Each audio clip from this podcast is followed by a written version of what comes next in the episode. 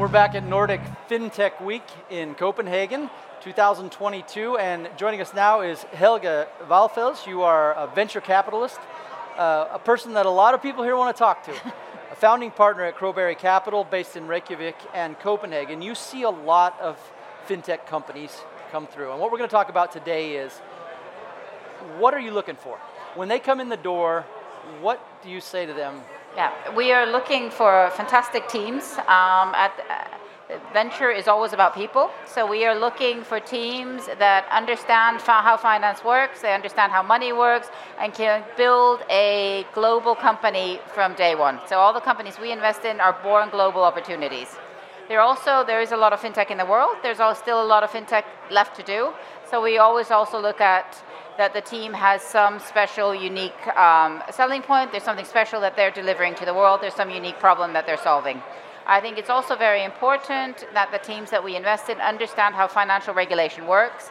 Sometimes we meet teams that are quite young and don't understand that you know finance is regulated, and whether you as a company choose to be regulated or not, you still have to understand the regulated framework where. Um, finances. If you have a choice, you, you have a solution that doesn't need to be regulated, you're usually working with um, customers that are regulated or you have suppliers that are regulated. So regu- you can never get rid of regulation entirely. So there's a lot of criteria there to, to, to, to fulfill. Of the companies that come through the door, sort of approximately? Yes. What's the hit rate? Like, what, what how many companies can fulfill all those criteria? Um, not as many as we would like. Um, I think usually um, founders of fintech companies are a bit more mature, so they're usually they can fill, fulfill a lot of um, the criteria. Many of them have worked in finance before, so they understand the problems that they're solving. Um, but I think one of the pitfalls that we see in the Nordics is sometimes you're only building a company for one small Nordic country, and that means you're, and that's fantastic and that's great. But it also means that you're probably not going to get venture funding because venture is really looking for the big wins, not the small local players.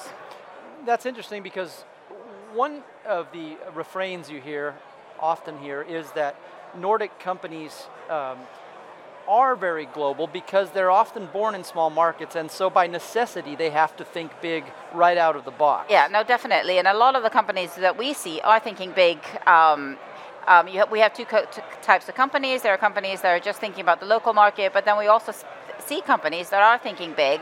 And I mean, I think, you know, we've done fantastic things in the um, Nordics, like iZettle, Pleo, built big unicorns, and we're kind of going for the next generation of the, those companies.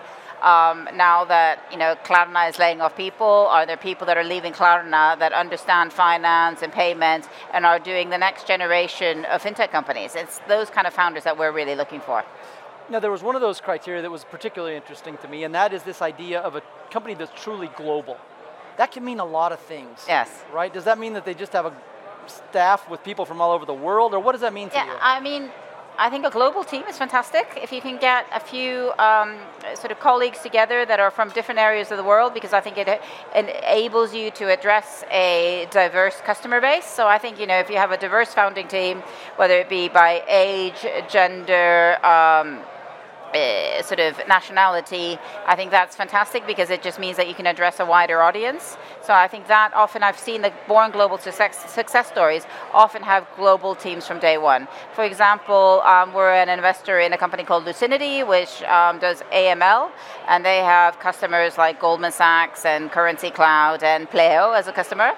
And it was very interesting when we invested in that company. It was one man and a desk, and then the first call hire was out of New York. The second hire was out, out, came from Austria. So I think it's kind of, and that sort of team has continued to grow, even though they're headquartered in Reykjavik.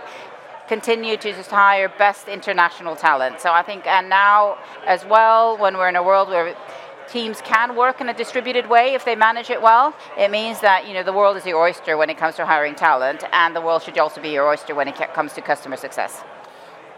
Looking at this through the venture capitalist eyes, what are the most interesting verticals within fintech over the next 10 years? Oh, wow. Good question. Um, probably don't know. I mean, we're obviously monitoring Web3 very closely. What's happening in sort of digital assets, um, tokenization, things like that. I think there's a lot going to be happening there. How it's going to play out is um, have lots of theories on that.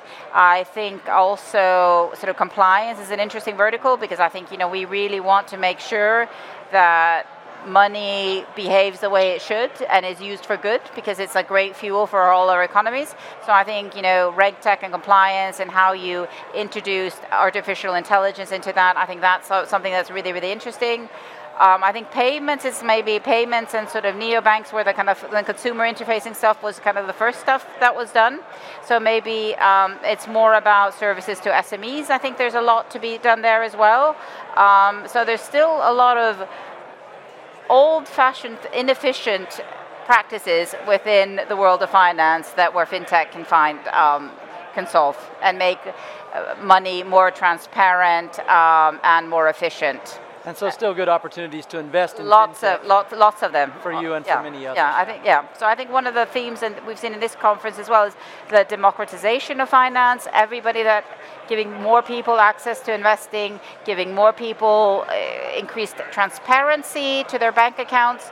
So I think that's something as well, and. Um, and also sort of being more equitable in how finance is distributed throughout the world.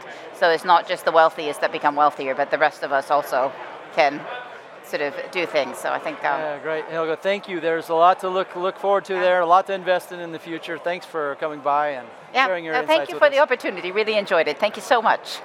Yeah.